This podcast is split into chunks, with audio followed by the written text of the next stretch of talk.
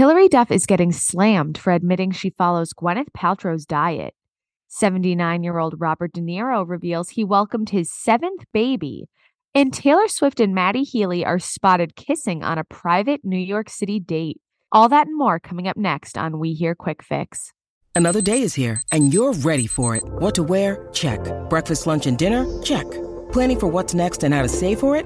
That's where Bank of America can help. For your financial to dos, Bank of America has experts ready to help get you closer to your goals. Get started at one of our local financial centers or 24-7 in our mobile banking app. Find a location near you at bankofamerica.com slash talk to us. What would you like the power to do?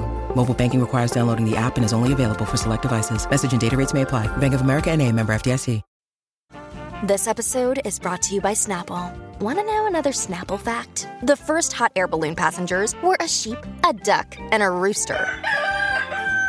Ridiculous. Check out snapple.com to find ridiculously flavored Snapple near you. Hi, you're listening to We Hear Quick Fix. I'm Francesca Bacardi.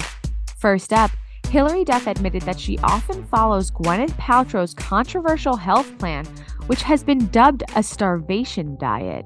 The Lizzie McGuire alum came under fire after she shared on the podcast Lipstick on the Rim that she tries to follow Gwyneth's diet. She even acknowledged that Gwyneth gets in trouble for saying this, but then admitted that she sometimes tries to just drink coffee in the morning and starve off my hunger.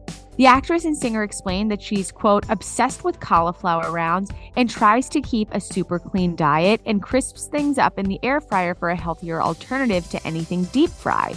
But the problem is, her use of starve off hunger has sparked so much backlash.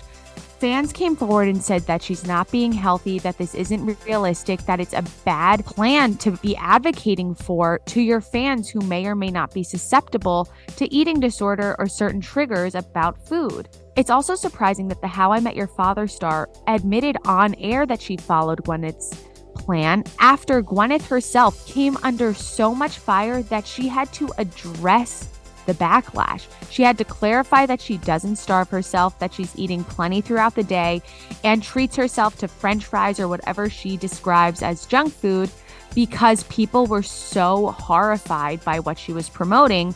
Neither a rep for Hilary nor Hilary herself has addressed the backlash of her comments. Up next, Robert De Niro has announced he's a dad for the seventh time. The Goodfellas star made this surprising and shocking revelation this week while promoting his new movie about my father, which also stars comedian Sebastian Maniscalco.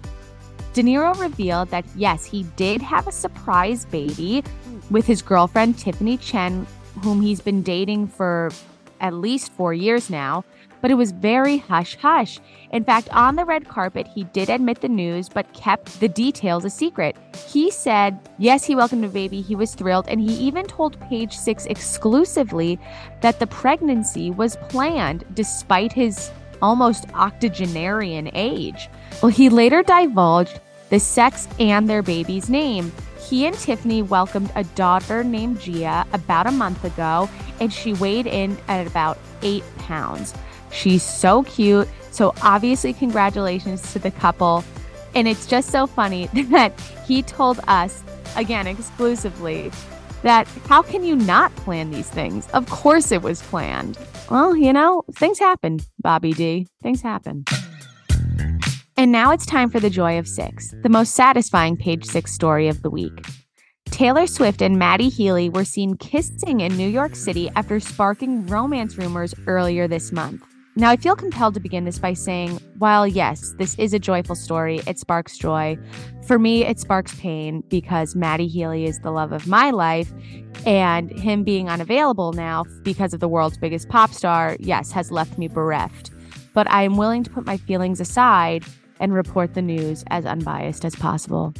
So, Page Six had a spy at Casa Cipriani this week who spotted Taylor and Matty, who is the frontman for the 1975, in a banquet booth, kissing, holding hands, and being genuinely cute. They were also with Jack Antonoff and his fiancee, and it seemed to be a double date of sorts. They were also photographed holding hands walking from the balcony into the restaurant. And later, we sent a photographer who spotted them walking out with a massive umbrella to try and conceal themselves. Now, rumors of their romance first sparked last month when an outlet reported that they were madly in love. Now, reps have yet to return our requests for comments on this romance. No one is speaking on it, but it appears the rumors are true. Now, as to whether they're madly in love or not remains to be seen, but they're definitely dating. He even popped up at her Nashville tour stop and was seen dancing to shake it off and just being genuinely supportive. And it's a totally different vibe than her last relationship with Joe Alwyn, which was so private. You rarely saw them together. They always walked carpets separately. I mean, they really didn't give fans a lot. It seems to be different for these two because while they're not outwardly flaunting their romance, they're also not hiding it. As for Matty, he last dated FKA Twigs, who, of course, was also connected to Robert Pattinson.